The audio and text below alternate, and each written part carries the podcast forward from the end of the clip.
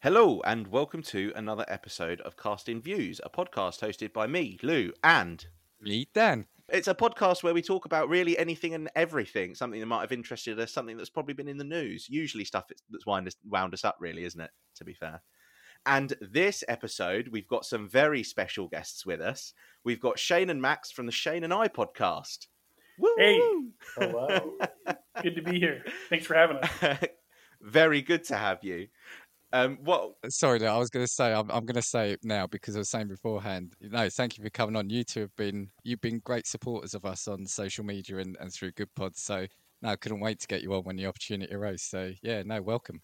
Yeah, it's, it's cool. I'm gonna have to give Shayne all the credit there. I uh, I uh, abhor social media, but Shayne is Shayne's the man. See, We've now that's kind of yeah, the same dynamic. I'm actually not on really any social medias at all. I got rid of my Instagram, my Twitter, my TikTok. The only thing I keep is my Facebook, but that's only because older people in my family like like to look at stuff and they just don't know how to use it. So I'm social media.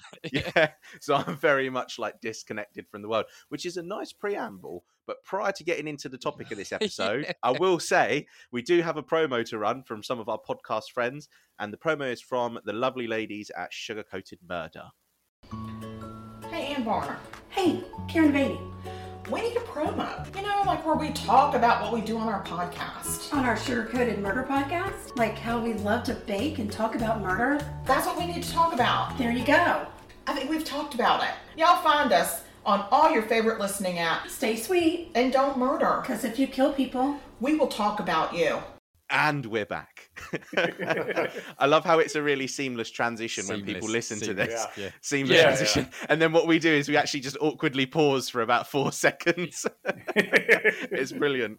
So, the topic of this week's episode is going to be on Y2K. But prior to getting into that, I'm going to hand over Shayne and Max. And what we're going to do is we're just going to let you have a little bit of chat, bit of a chat about your podcast. Tell us what you do. Tell our viewers how you do it, how you got into it, why you started, all of that. And uh, I'll hand over to you guys.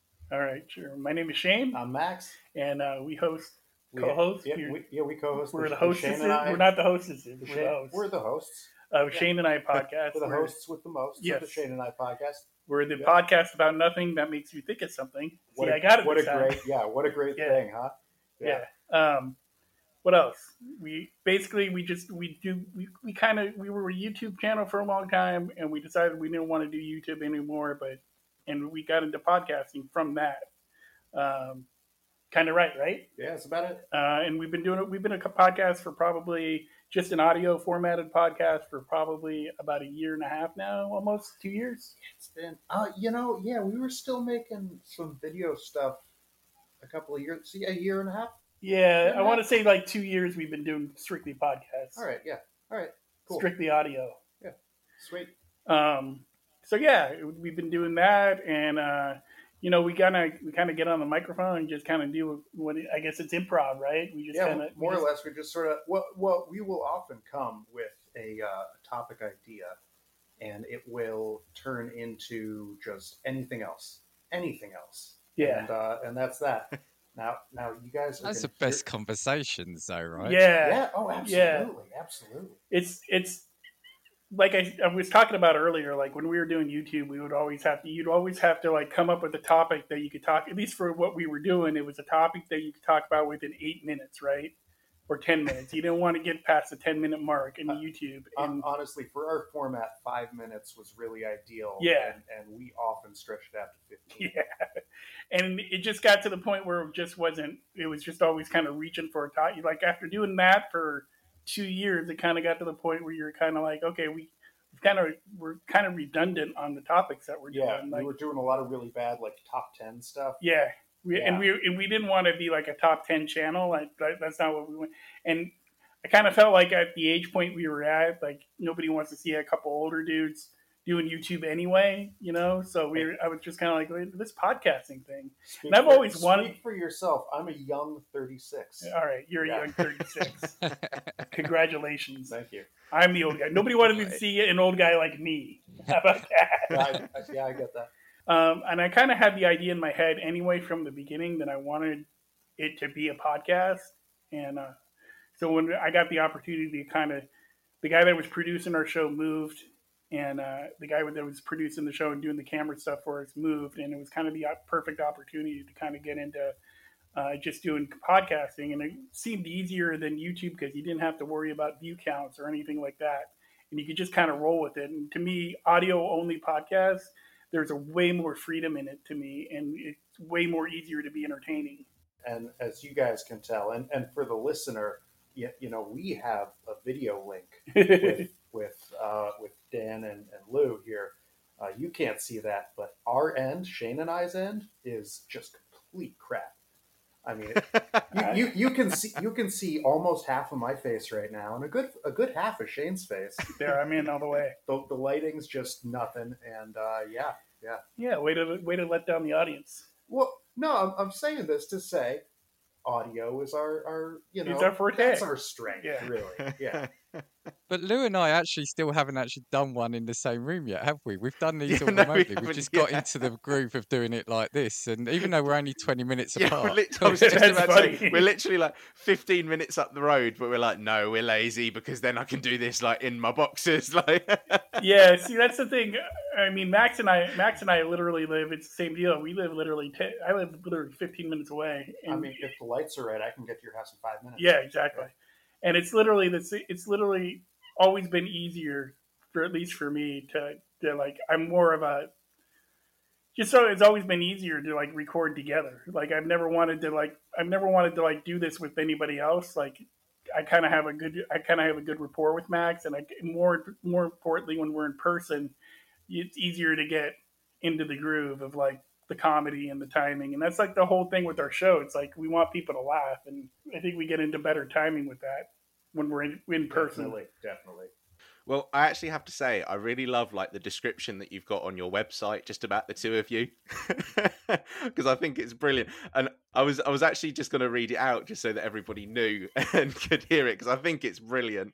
I got to give credit to where credit's due on that one, though. Um, we had our our description before was just said just said something like uh, a podcast about stuff and things or something like that, like a while ago. And then I talked to uh, Tanner Campbell, the guy that does podcast. His show used to be called Podcasting Sucks, and now it's called Good Morning Podcasting. He did Oh, like yeah, this yeah. audit on our show, and dude, it hurt. It hurt. Like he was just like you're. He was just like your your Really? your about section's horrible. Your audio is kind of horrible, and that was before we. we I, I've been working on those things in the background, but I needed somebody to kind of kick me in the butt to get it in the right direction. And after that, he was just like, he was just like, come up with something. Like, you know, here's something like the show about nothing. And we had a guy that wrote a comment. The podcast was called A Film By, and they left us a review. And hit the title of his review was a show about nothing that makes you think of something. And that became our catchphrase from that. And then I was able to come up with the the about section just based on who and Max who Max and I actually are. So but Tanner gets the credit for that because he kind of kicked me in the ass to kind of like change the change what we were doing. Uh, Sorry, I just thought it was brilliant when I read a sarcastic heavy metal coffee loving old dude and his best friend Max, a married 30 something dog and cat owner, discuss a grab bag of topics. You never know what you'll get from episode to episode, and that's part of the fun and charm. It's a podcast about nothing that makes you think of something. Now, I'm sitting there and thinking, Dan, yeah, we we we got to hire like a marketing department or something. Like we've really because we haven't even nailed the intro down. But having having said that, though, I mean, you know, we we are coming up to a year ourselves in in about four weeks, and I was actually looking for this episode, and and you know, there's always a time period of time when Lou and I always think, what what should we talk about this week? What should we talk about this week? But we this is, I think, like our 45th episode, so we've actually done 45 random subjects, Yeah. which I, I think is, you know, when you look back at it. It's amazing what you, you do actually do, but you just plow on. Each week is another episode. You just keep on going. Yeah, we've tried to record every other week just because it keeps it. We tried every week, and just uploading every week just seemed to become a hassle. And every other week works perfect for us, and we throw the ish in there just because, like, we do a, a bi-weekly ish, just because some things happen in life sometimes, and you need the ish to kind of save you. Yeah, I've toyed with the idea of maybe doing it every couple of weeks because, like I said, life, right? it's like finding that spare couple of hours. Yeah, and we have repeatedly tried to do this thing where we get a few in the in the can so that we can keep a schedule going, and uh, that just never worked out. yeah, it's like, We did at the start. We had five at the start, and now it's literally this is going out in a few Yeah. days. you know what's time, terrible you as well know? is like me and Dan, we were gonna like name the episodes and like in terms of order, and then because at the beginning we had so many episodes in the bank, we were like, we can't do that because then if we say episode four and put it out at a Oh, different yeah, time, yeah. whereas now in reality it only happened for about the first five episodes, and now we're like week to week, right? This is what we're talking about. um, but yeah, it's been been an interesting journey, very interesting journey.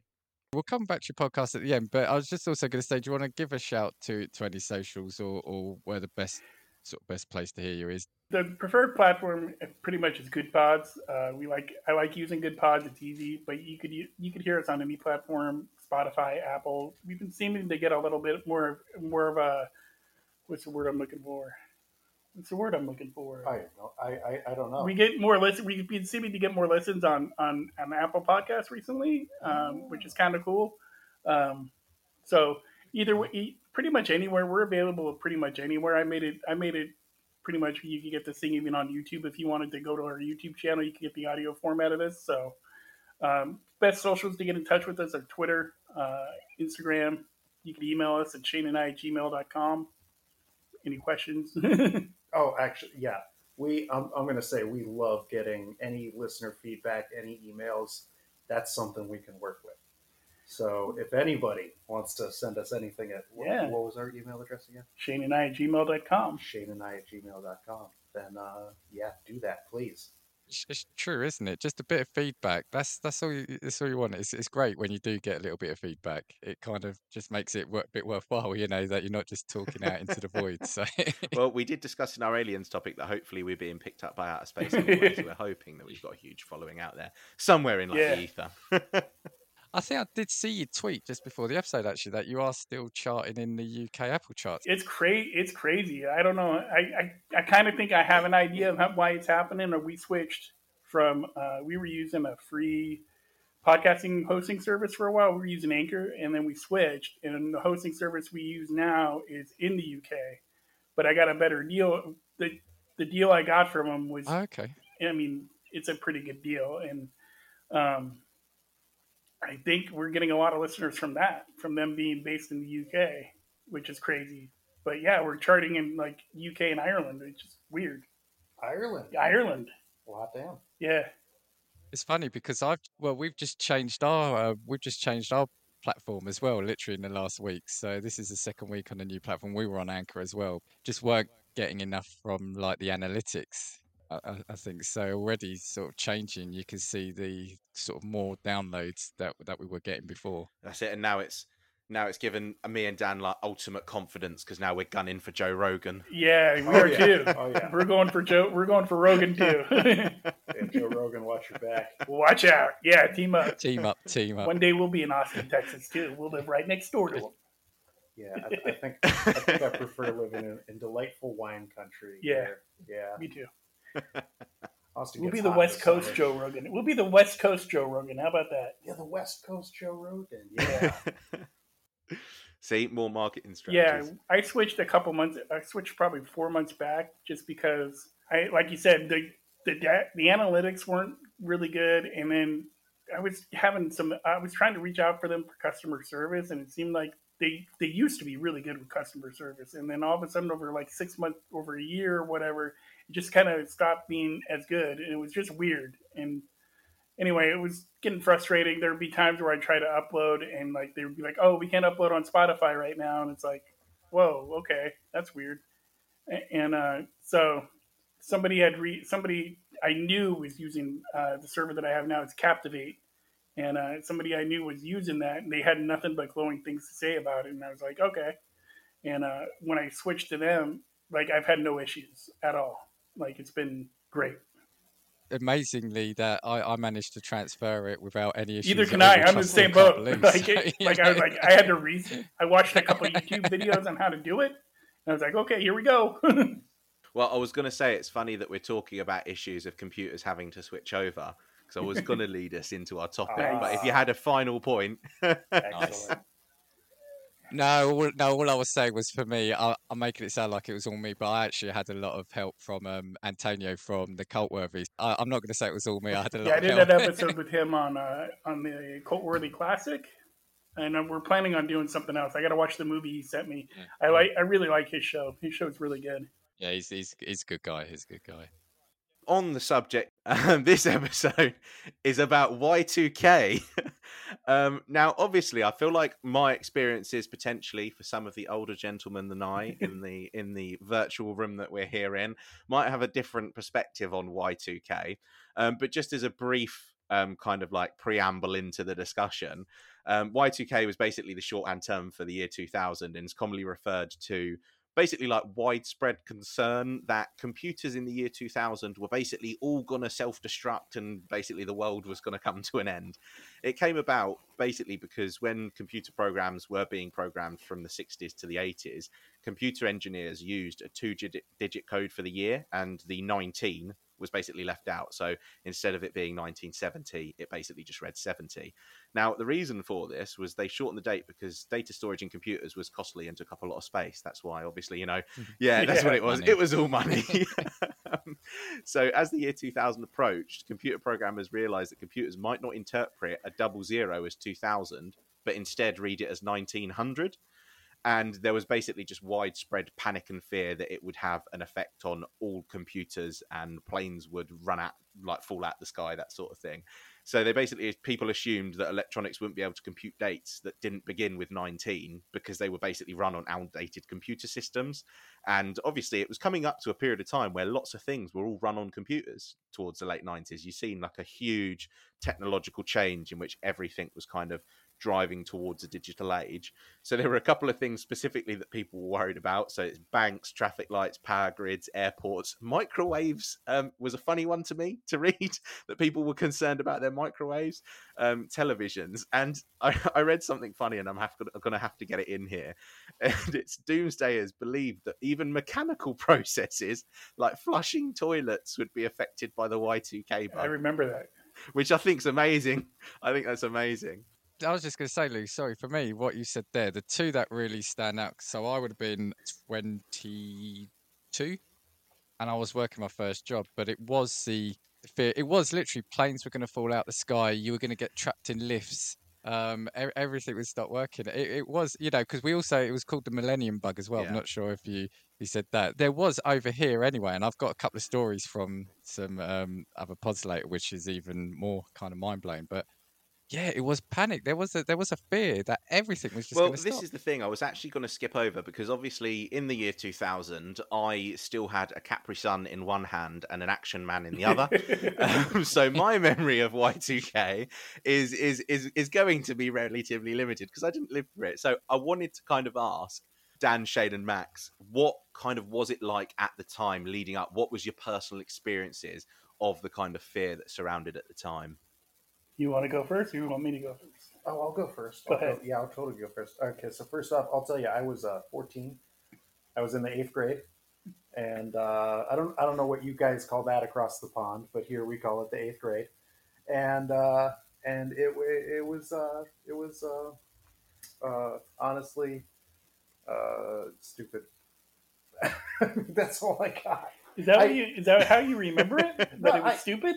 All right, so here's I could imagine being a kid. I could imagine being a kid back then and thinking that like this is dumb. All right, so so here's what I really remember.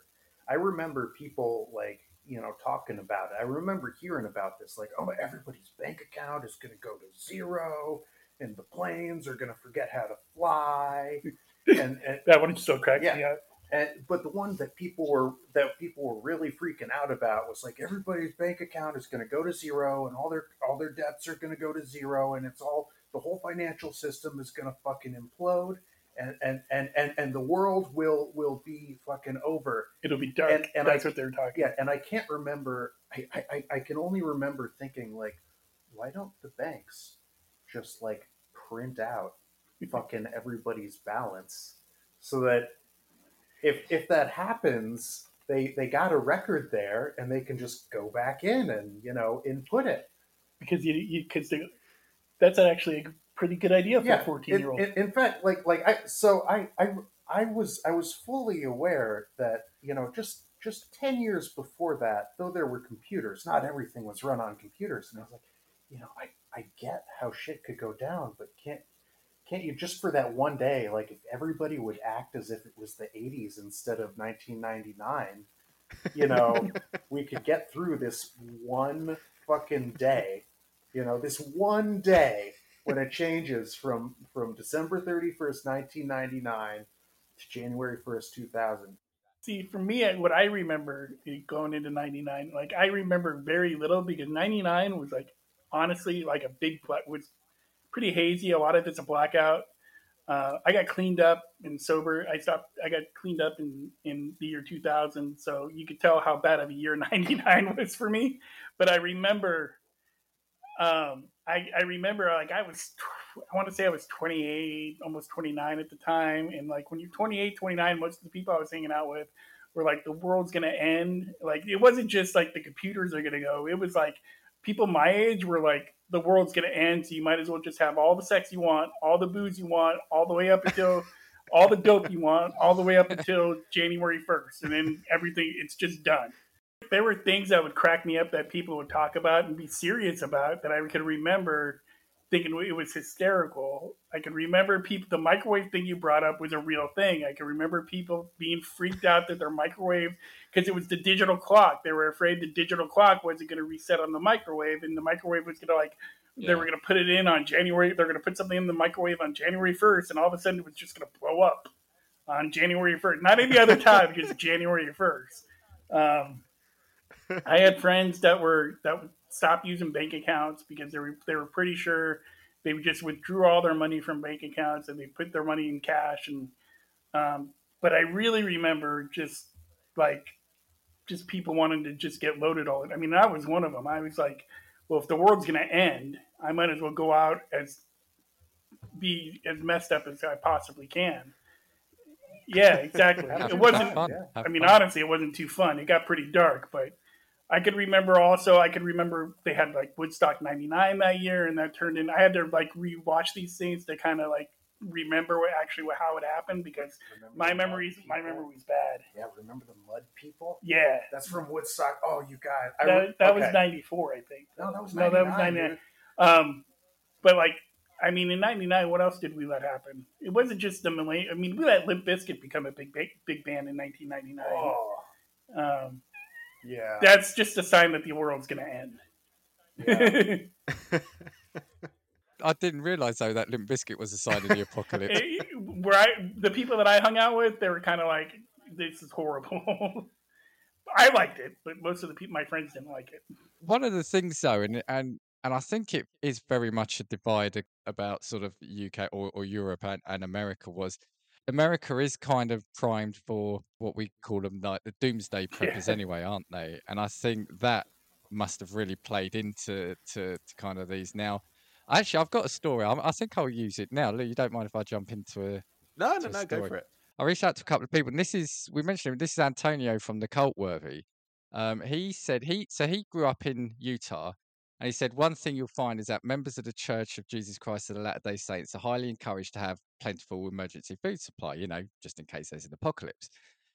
Right. Now, he was renting a room at his best friend's house for the summer before getting a place of his own. During the entirety of 1999, his family, who were very active in the church, were convinced that this was the latter days and that there would be a world changing event come Y2K. Um, every day, the mother and father would be bringing in bags of canned goods, gallons of bottled water, military rations, and boxes of cereal. It became a hoarding situation.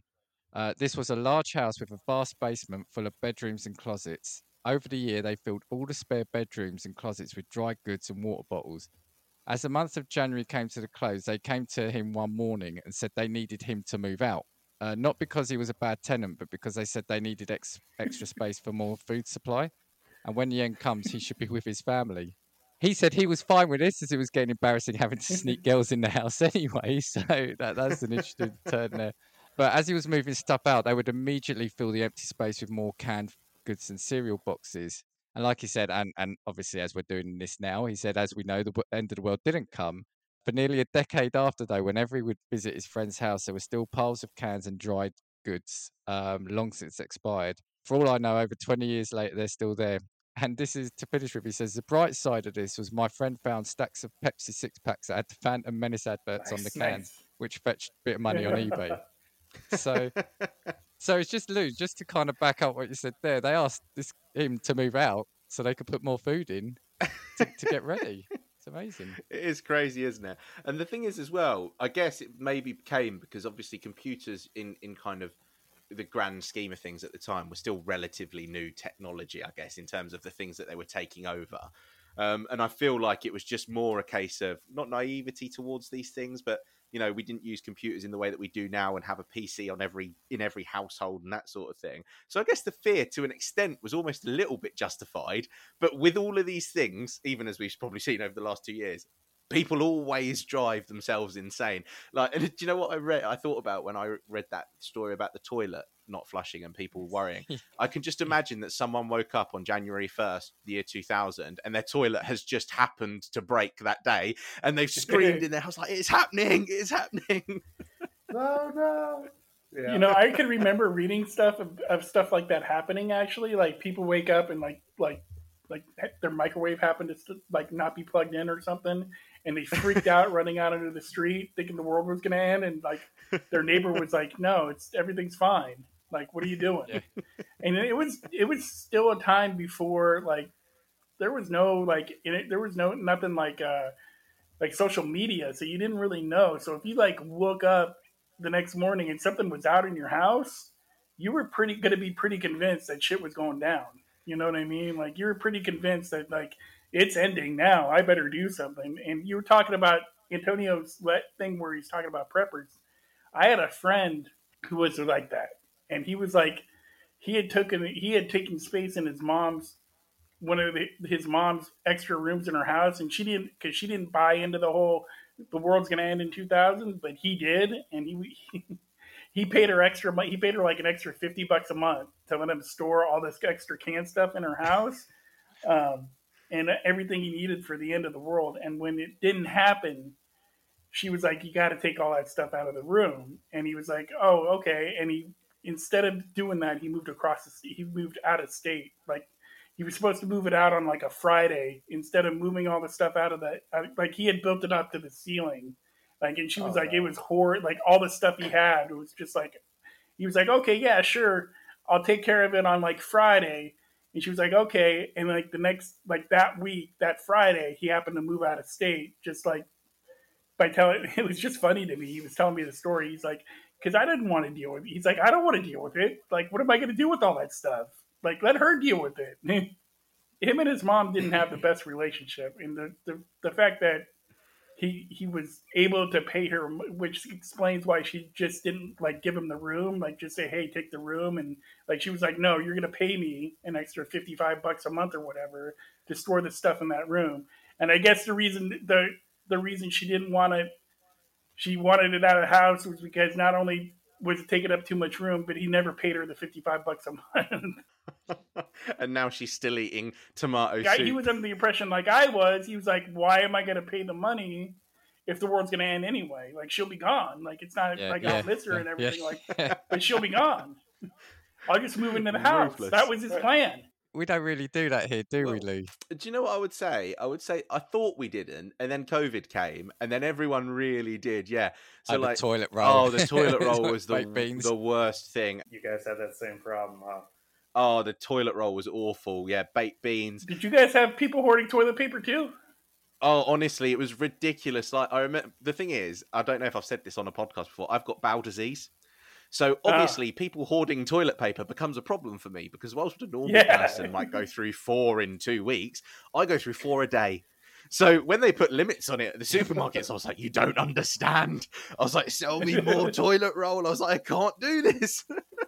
They're like, "No, one per person." So yeah, I, I really didn't think it would be like that here. And then I we saw crisis. I was like, "No, that's it." I was like, "If the end of the world did come, that was it. Uh, I I need to stock up on newspapers or something like that." but but yeah, to go, Lou, to go back to something you said though, I think why it did have such a big effect here anyway is like you said, and I was talking to Leo Allen from Voluntary Input about this. back then, tech was seen as being kept by experts, whereas now everyone's Yeah. got tech all around their house, and we all know roughly we can all set up a route or do this or do that. But back then, tech was seen as this mystical thing kept by these these IT experts, Yeah. and if they were saying that, I think it maybe lent a bit more credibility. Well, to again, it. even leading on from that, so like I did a little bit of reading into um, companies and research groups and, and talking about cost to basically fix problems that would arise. So there was a research firm, Gartner, estimated that the global costs to fix the Y2K bug were expected to be between 300 and 600 billion dollars. And then individual companies also basically estimated their own personal costs as companies.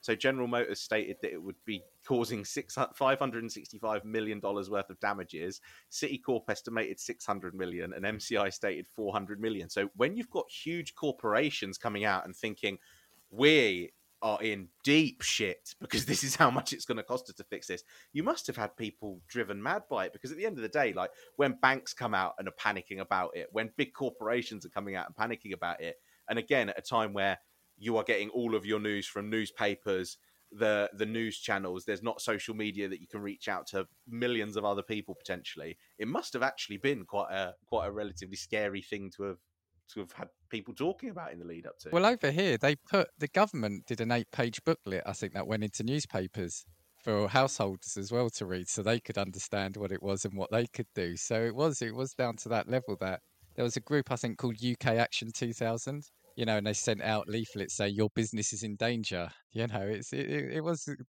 uh what's the word?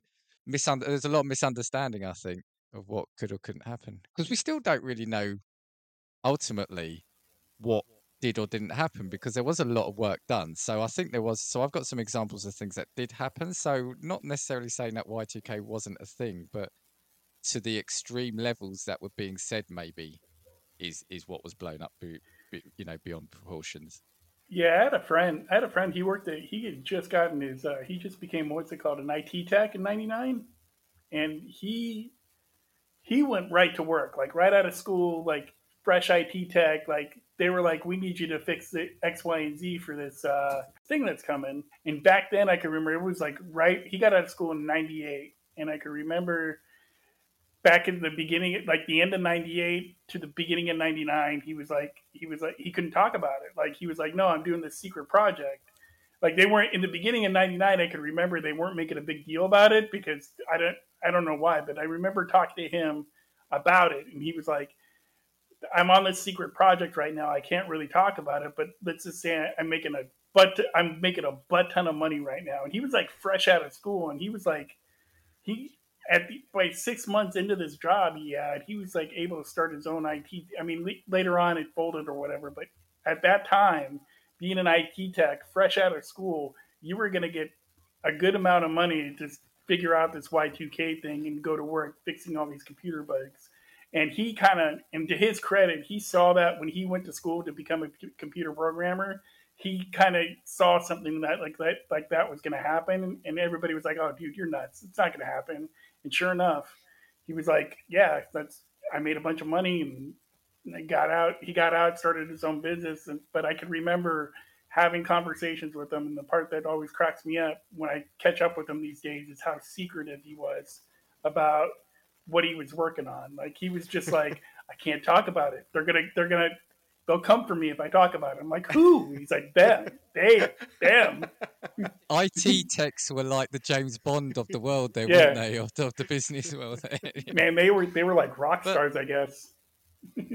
yeah, but that's the thing. It's like you, you talk about money, and Lou, like you were saying as well about money. I I've got an article here from 1999, ZDNet, um, and they were saying here basically the cost of mitigation.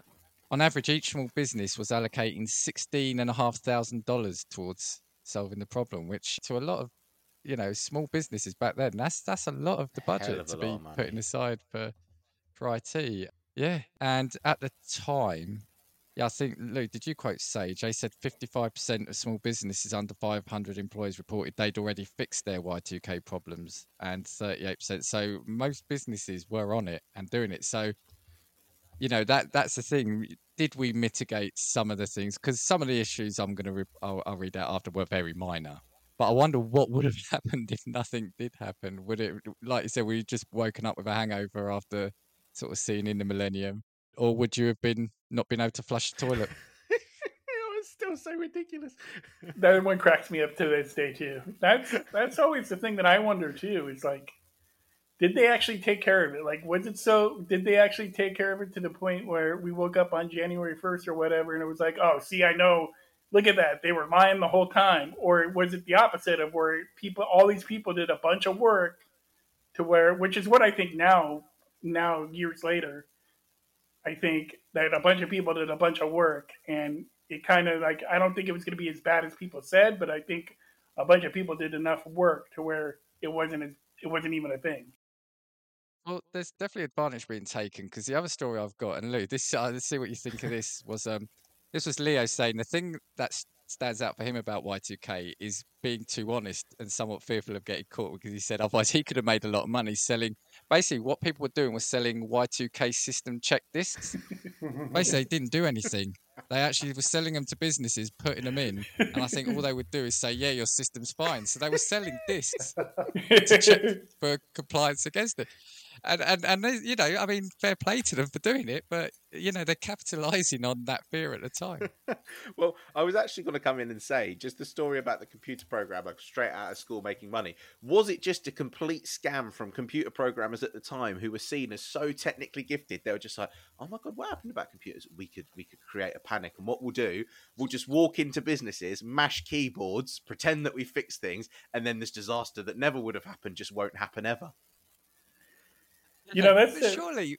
uh, Well, I was going to say, all surely all you had to do is put your clock forward to December thirty first, nineteen ninety nine, twenty three fifty nine, right, and just see what happens. Surely Yeah. that's what you Yeah. have to do. Yeah, absolutely.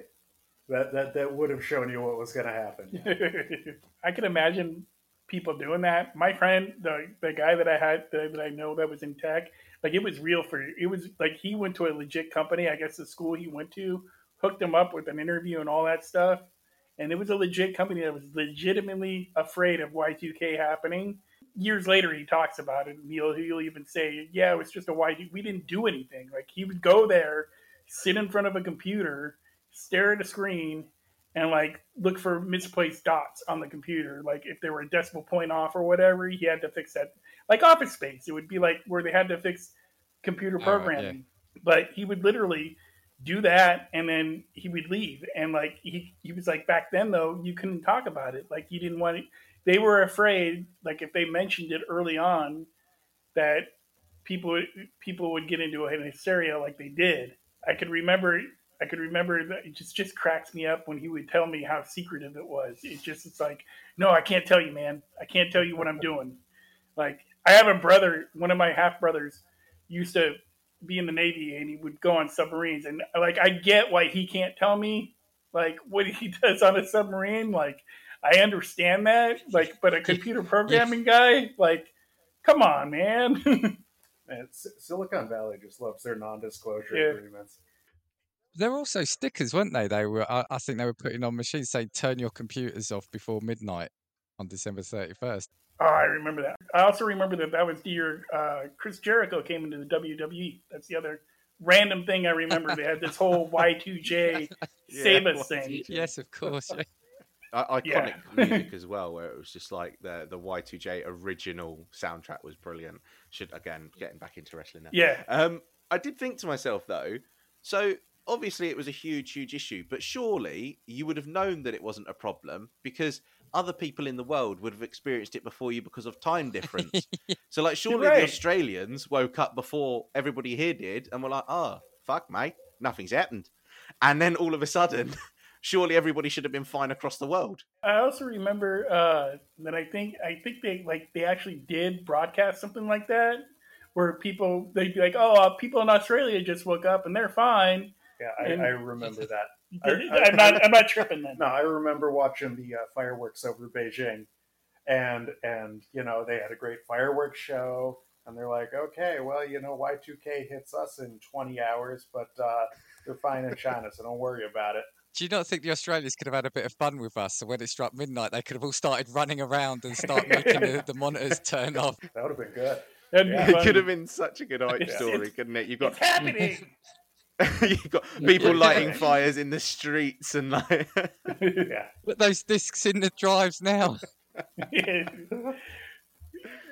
you did start restart your computer, you're done. You're done. if you need the toilet, it's go over.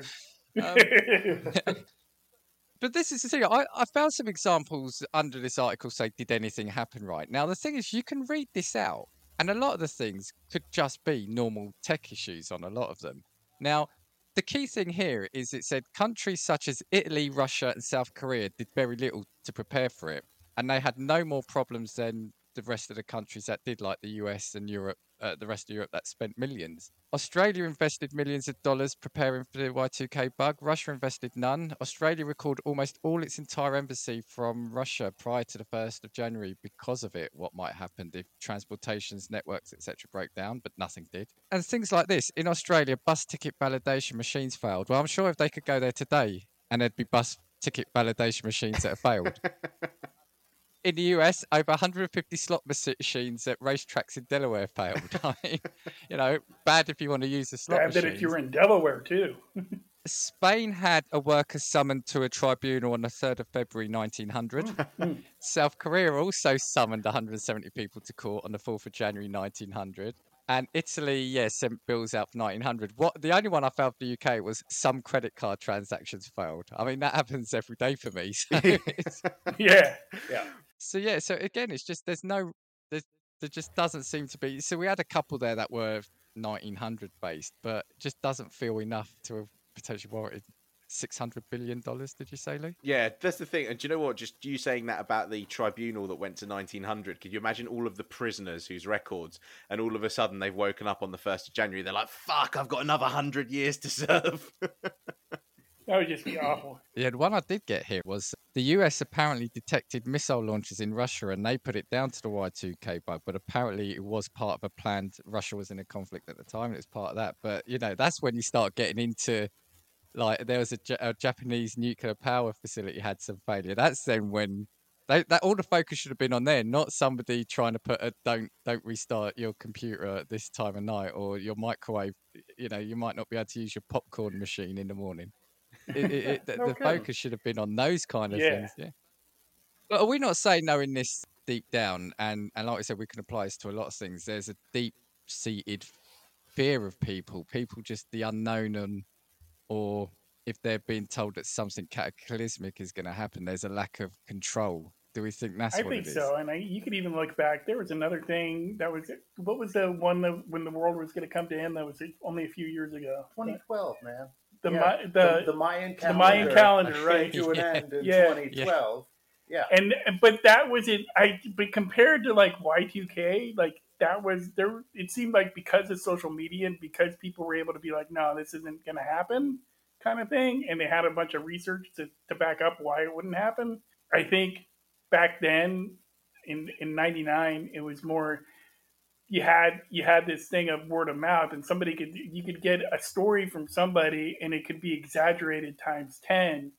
But if it's a believable source you're gonna you're gonna kind of believe that. And i just remember around my friend group around that time like we really believed like shit was gonna end in 2000 like we really believed it was gonna we, we believed it was gonna happen.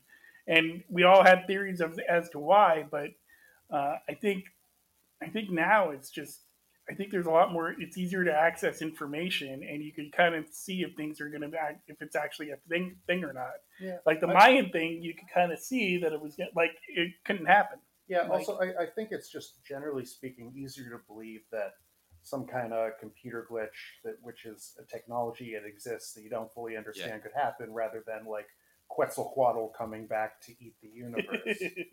you know that that just makes more sense.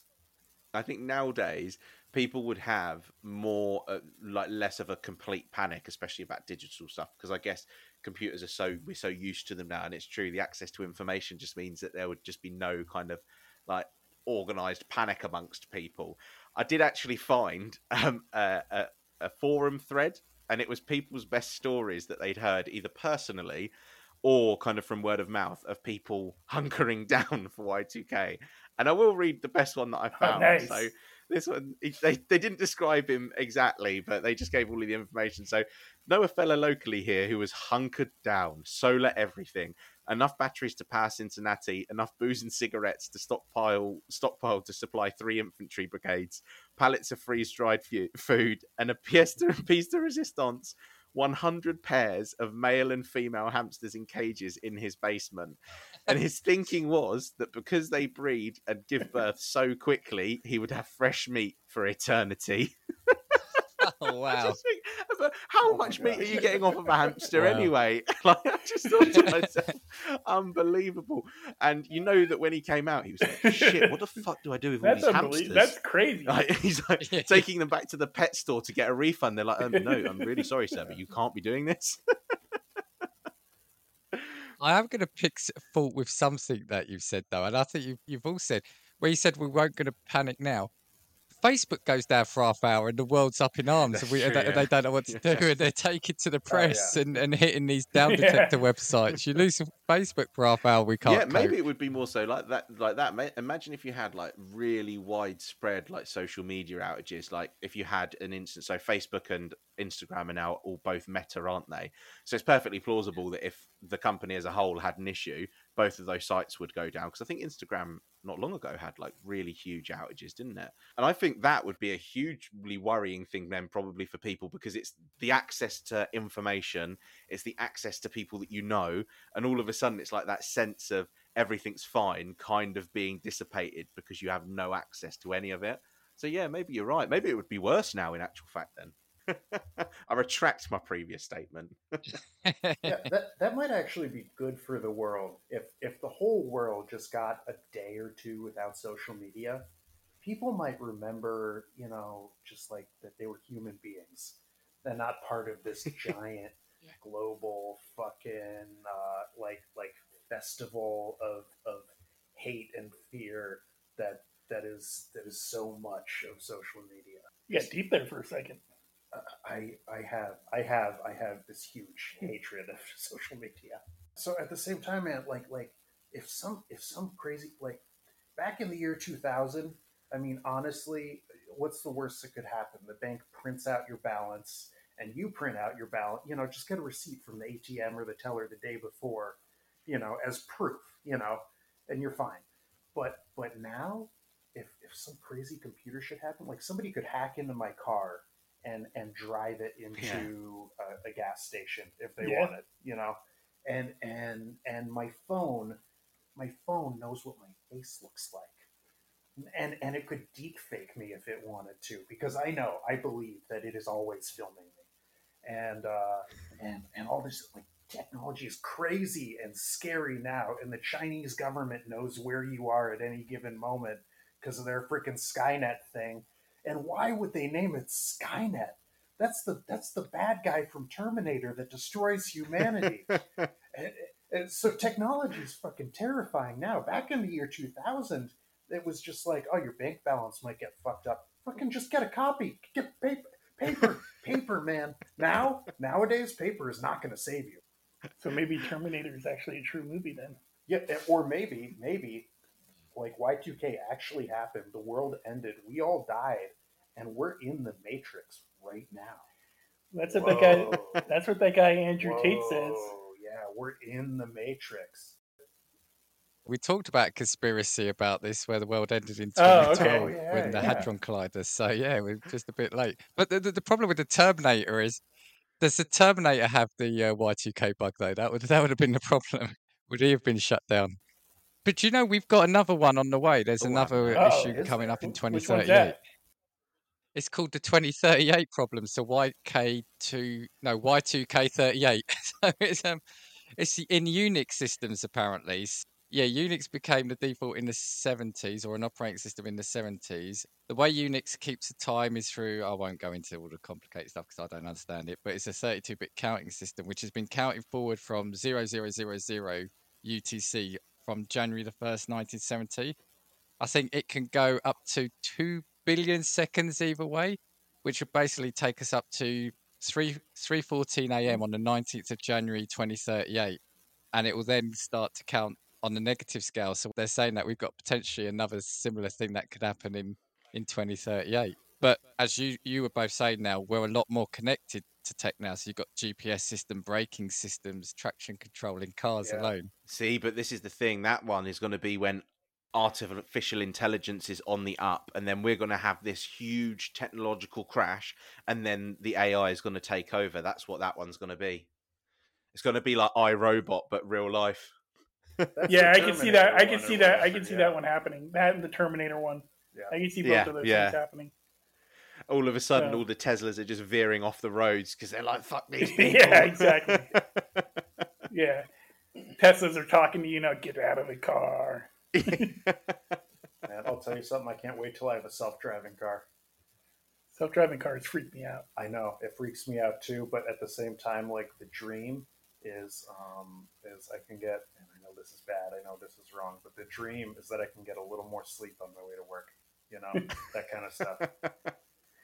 You could eat some cookie dough while you're driving.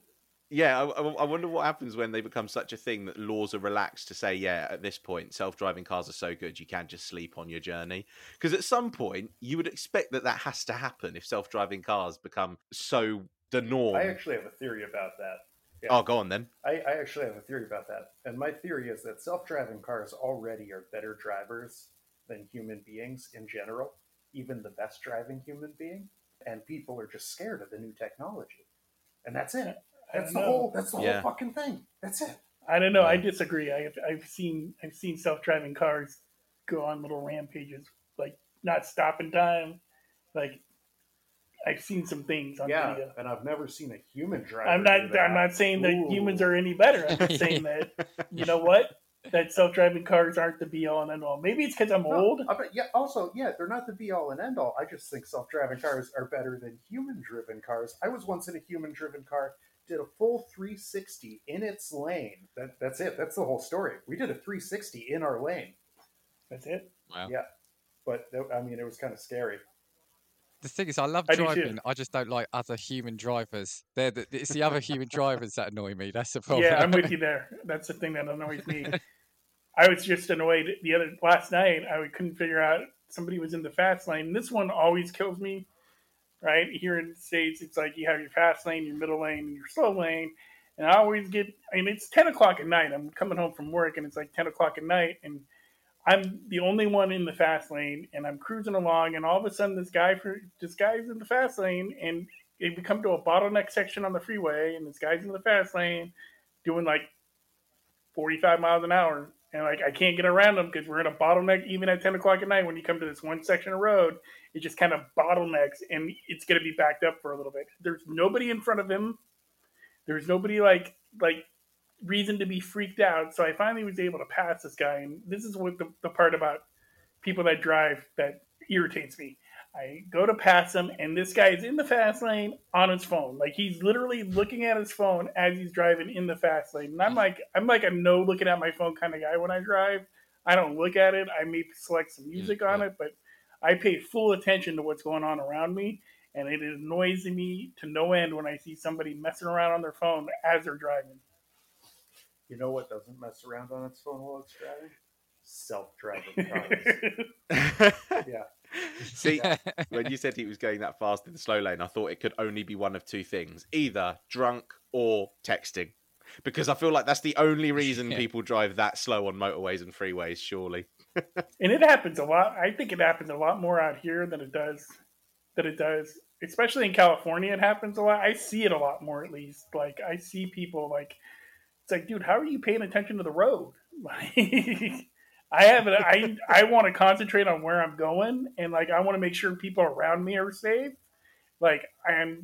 I gotta avoid people like you that are on their phone looking at looking at whatever it is you you could like look at social media when you get to where you're going Yeah. Max. Or get a self driving car. or get a self-driving car. Yeah, then you don't have to worry about that. You could just be on your phone the whole time.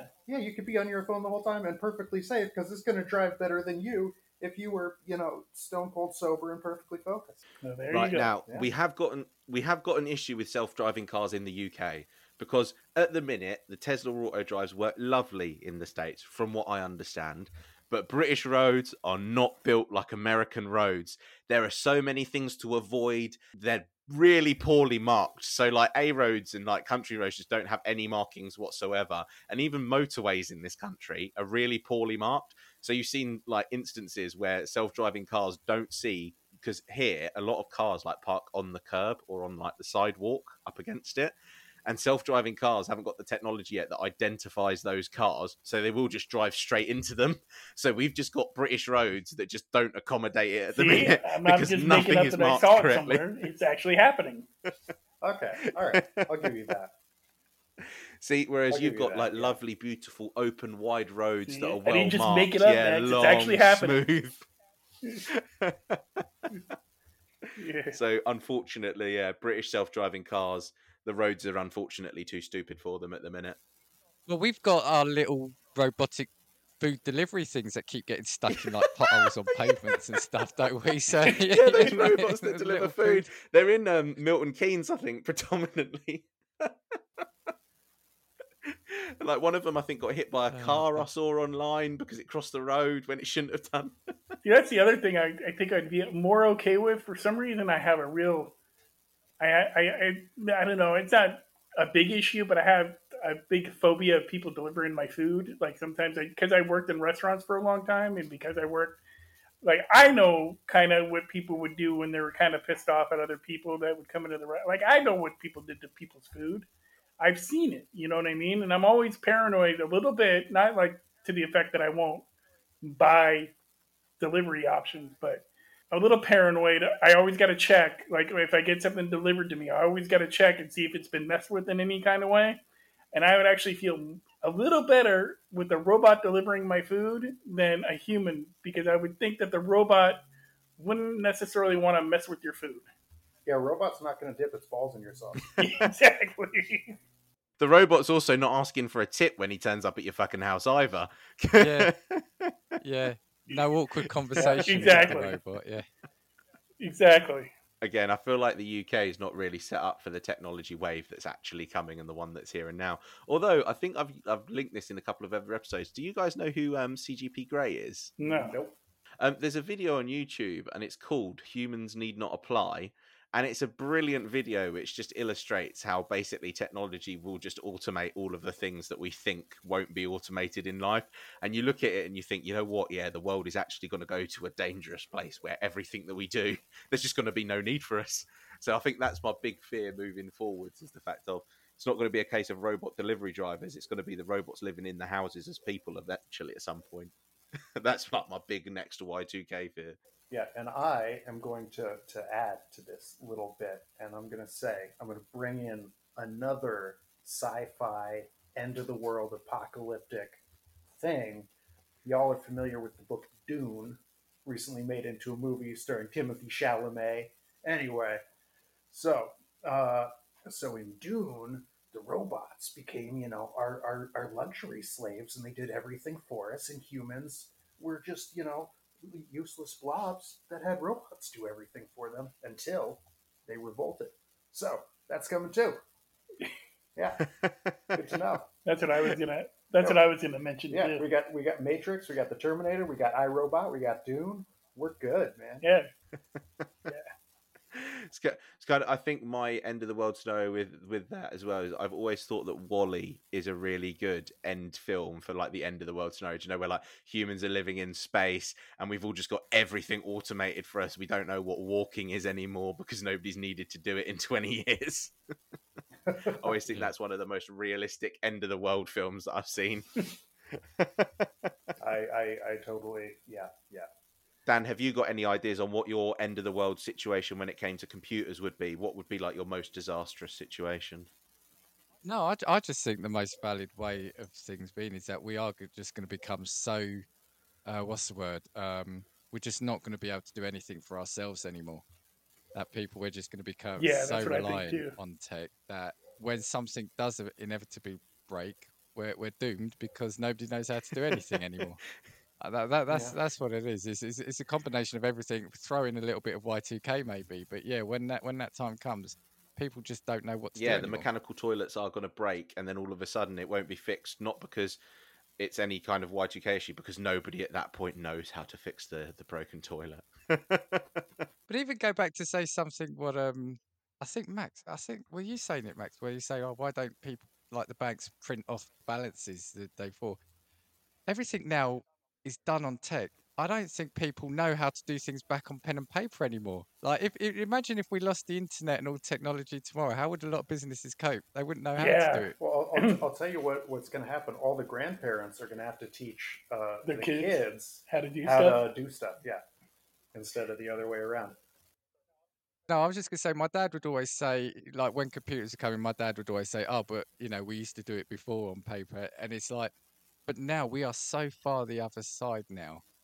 We haven't done anything manually. Tech drives everything. That I don't know how you can unpick tech from us anymore, or, or from Yeah. I agree. I uh, I was you were bringing that up, and I was thinking of I was thinking my buddy's kid is so ra- is really wrapped up into tech, and it's so like so to the point where like she doesn't know she's like in eighth grade or whatever, and they're not even they're not they haven't even taught her how to do they don't even teach them how to do like they teach them more computer stuff than like writing cursive or something like that. You know what I mean? Like she doesn't even like I remember yeah, yeah. her dad explaining to me like he wrote her name in cursive and she was like what's that and like he, her dad like Right. my friend my friend showed his daughter how to do cursive and her friends were like totally blown away by it but like like she was like i remember at, when she was younger like she was like i don't- had no idea what cursive was and that's that's like to me that's another tech thing where it's like people are so used to tech like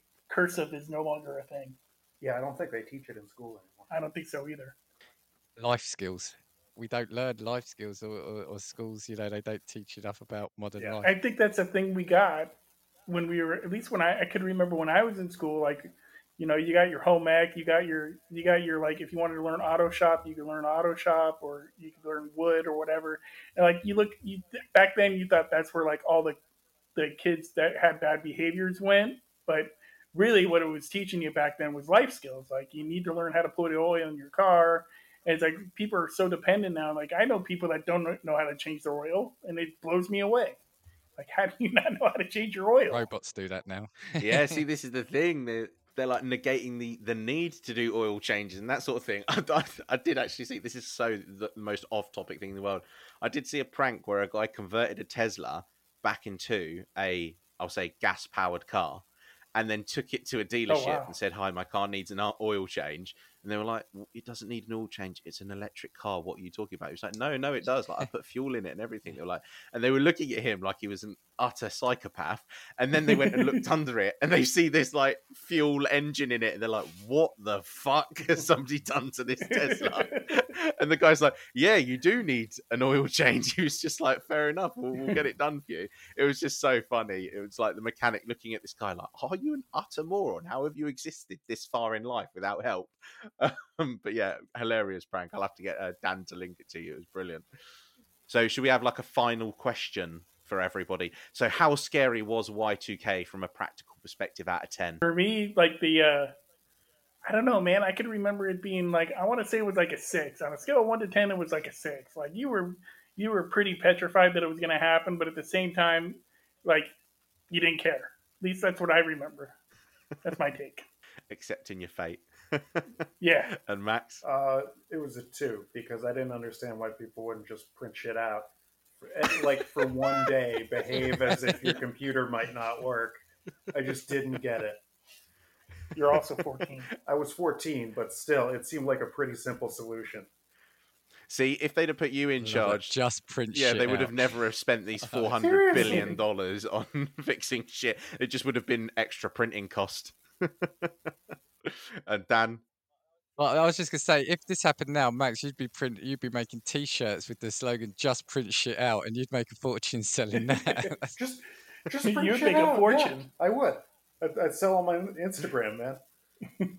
For me, I'm gonna say similar to Max. Actually, from a personal level, I wasn't overly worried about it because I was what 22. I think I was just in a job. So from me, it was like it'd be like a, a two or a, or a three. From what I saw in the press, that was like an eight or a nine. let's say, let's say that. yeah, from what I've seen, I feel like the general perspective was that the lead up was probably like a nine or a ten. for the media hype. But then most people kind of just got on with it, and there was the odd occasion of people prepping. I would be unable, unfortunately, to give you a score for me because, like I said at the beginning of this episode, I was still clutching a Capri Sun and an Action Man. Um, but I feel like it would have been a cool thing to have experienced. I feel like that's what's the one thing that I'd like to go back at as an adult when we talked about our time travel episode and experience again as an as a as a as an adult to see how how truly horrifying it was or, or just wasn't. Again, just to follow up, Shayne and Max, where can we find your podcast for all of the people listening at home? For all the people listening at home, you can find our podcast wherever you download podcasts. We're available everywhere. On all major platforms. Dan, I've got to do the outro as well, so I actually haven't practiced it in a while, and I'm likely going to fuck it up. But before we do that, I just want to say a very big thank you to Shayne and Max for coming on. There's been a little bit of a delay, so Dan's going to have a terrible time editing this episode. It's going to be great if this comes out really luck. smooth. I'm going to be looking at I'm going to be looking at Dan like one of those computer geniuses, like you were looking at these people that were fixing the Y2K problems. Um, so just to leave everybody with this. We know there's many podcasts from which you can choose, and we thank you for listening to Casting Views.